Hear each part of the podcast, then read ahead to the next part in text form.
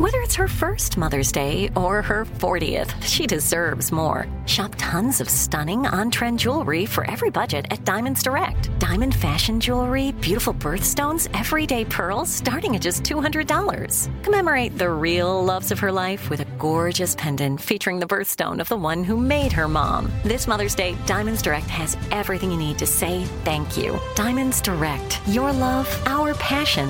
Online at diamondsdirect.com. If you love sports and true crime, then there's a new podcast from executive producer Dan Patrick and hosted by me, Jay Harris, that you won't want to miss. Playing Dirty Sports Scandals. Each week, I'm squeezing the juiciest details from some of the biggest sports scandals ever. I'm talking Marcus Dixon, Olympic gymnastics, Cain Velasquez, salacious Super Bowl level scandals. Join me on the dark side of sports by listening to Playing Dirty Sports Scandals on the iHeartRadio app, Apple Podcasts, or wherever you get your podcasts.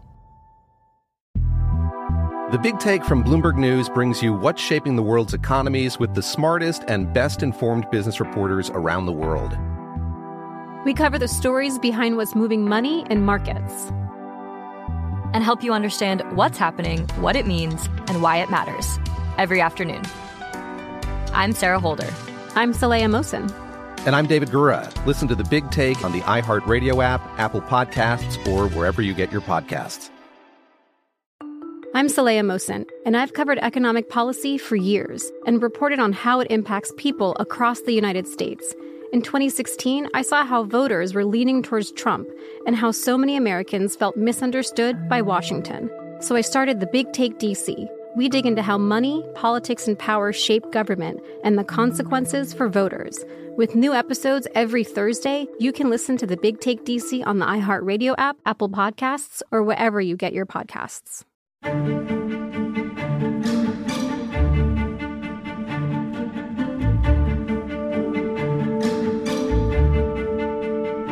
And we continue with our American stories. And up next, we continue with our recurring series about the curious origins of everyday sayings. Here to join us once again is Andrew Thompson as he continues to share another slice from his ultimate guide to understanding these mini mysteries of the English language. To have someone over a barrel means that someone is helpless or at someone's mercy, and it has nautical origins and relates to the practice of rescuing a drowning sailor. Once hauled from the water, the other crew members would place the sailor face down over a barrel in order to empty his lungs of water. The sailor would be rolled back and forth in an attempt to expel the water from his mouth. Being completely helpless and often unconscious, the sailor was totally reliant on the other crew members to save him, and he was said to be over a barrel. To have the bit between your teeth means to take control of a situation, and it has origins in horse racing. The bit is derived from the Old English word meaning bite and is the mouthpiece in a horse's bridle that is used to control the horse's movements. When a horse is being ridden normally, the reins press the bit against the soft part of the horse's mouth, causing him to turn his head. But if the horse grabs it so that the bit is between his teeth, it takes the control away from the rider and the reins have no effect. The horse can then run freely however it chooses. This expression was being used by the late 1600s. When someone says head over heels, it generally means that they're completely in love. And this expression began in the 14th century and actually began as heels over head. And this, in fact, made more logical sense as it meant to be upside down or to be so excited that you turn your heels over your head in a cartwheel or somersault. The phrase then became inverted towards the end of the 18th century when Herbert Lawrence used it mistakenly in a novel, The Contemplative Man. But it was the incorrect usage by Davy Crockett in 1834 that cemented the expression to the one we use today and gave it romantic connotations when he said, I soon found myself head over heels in love with this girl. To say hear, hear is a strong signal of encouragement or endorsement, and that expression began with the British Parliament in the late 17th century. In both the House of Commons and the House of Lords, there, if anyone disagreed with a speaker, they would hum loudly to try to drown out the speech.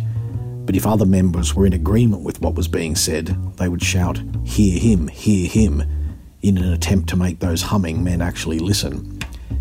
That was later contracted to hear, hear, and it is still used in Parliament today in England to signify the listener's agreement with the point being made. It is also thought to be said because applause is generally forbidden in the British Parliament. To hedge your bets means to support one or more person or outcome to minimise the possibility of losing. And that expression originated in the 17th century in England, where landowners at the time would enclose pieces of their land by planting a row of trees and then pruning them to form a hedge. These hedges were normally made from the spiny hawthorn bush, which formed an impenetrable barrier. This method acted as a means of protecting against escaping animals. The hedges made the farmer's land more secure and limited the risk. The expression was first used by John Donne in 1607. The expression hell bent for leather means to go all out or willing to do anything to achieve a goal, and it relates to horse riding. The word bent means to be determined, as in bent on doing something. To ride a horse aggressively for long distances can push it to injury or even death. With either result, the horse is rendered useless and is destined to be skinned for leather. Someone who pushed a horse to those extremes would be said to be hell bent on turning it into leather. High jinks relates to excited or silly behaviour when people are enjoying themselves, and that expression was originally the name of a drinking game that was popular in Scotland in the 1700s. In the game, dice were thrown and the players were scored. The loser could either forfeit or drink a potent cocktail of alcohol, which was likely to make him drunk and foolish. Walter Scott referred to the game in his 1815 book Guy Mannering, and the phrase had acquired its present meaning by the mid 1800s.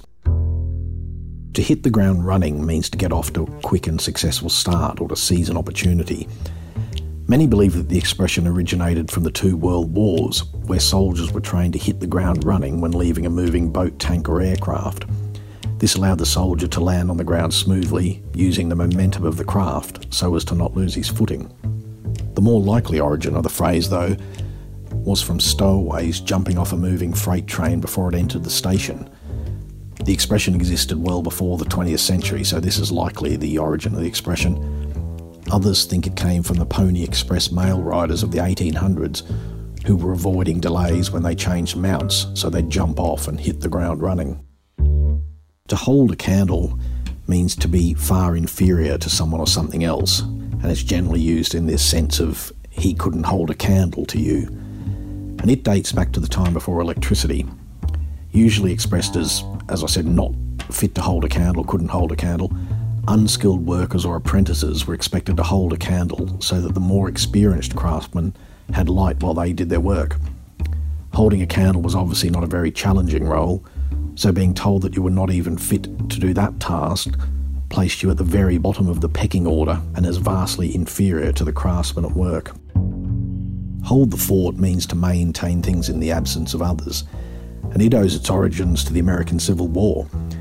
During the Battle of Allatoona in 1864, General William Sherman was gathering his army atop Mount Kennesaw near Atlanta to fight a Confederate troop. He told General Corse that reinforcements were being mounted and to hold the fort at all costs, for I am coming. While Sherman immortalised the phrase, it earned widespread acclaim in the late 1800s when the American composer and popular evangelist Philip Bliss wrote the gospel song Hold the Fort. Hunky dory, which means everything is fine and okay, is an expression with strange origins.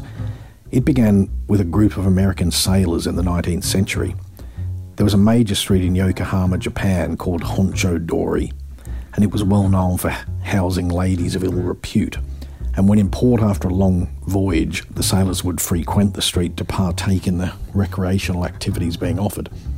Hunky, meaning sexy, was a play on the similar looking word honcho, and when dory was added, the phrase hunky dory was spawned.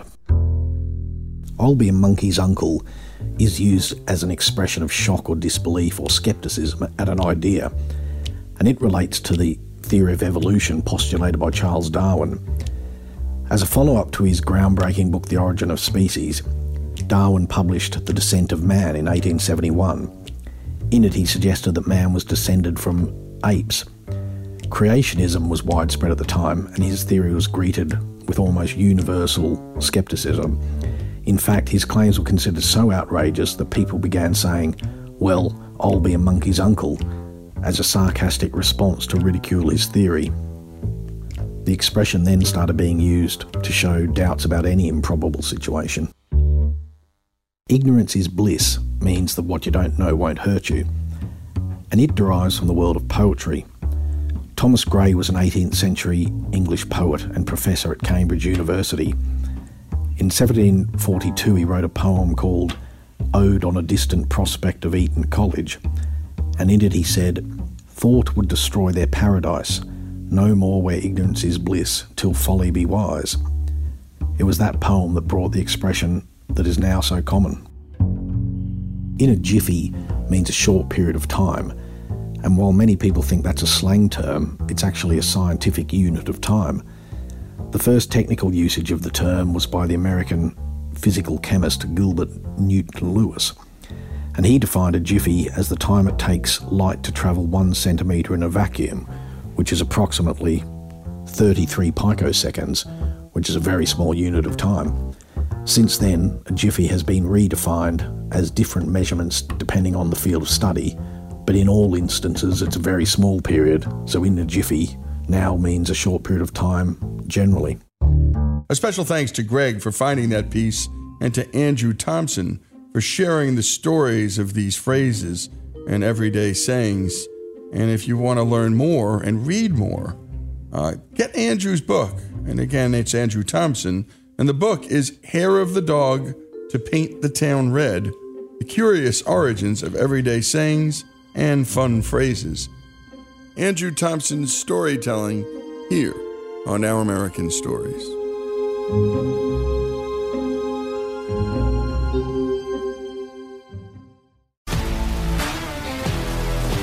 If you love sports and true crime, then there's a new podcast from executive producer Dan Patrick and hosted by me, Jay Harris, that you won't want to miss.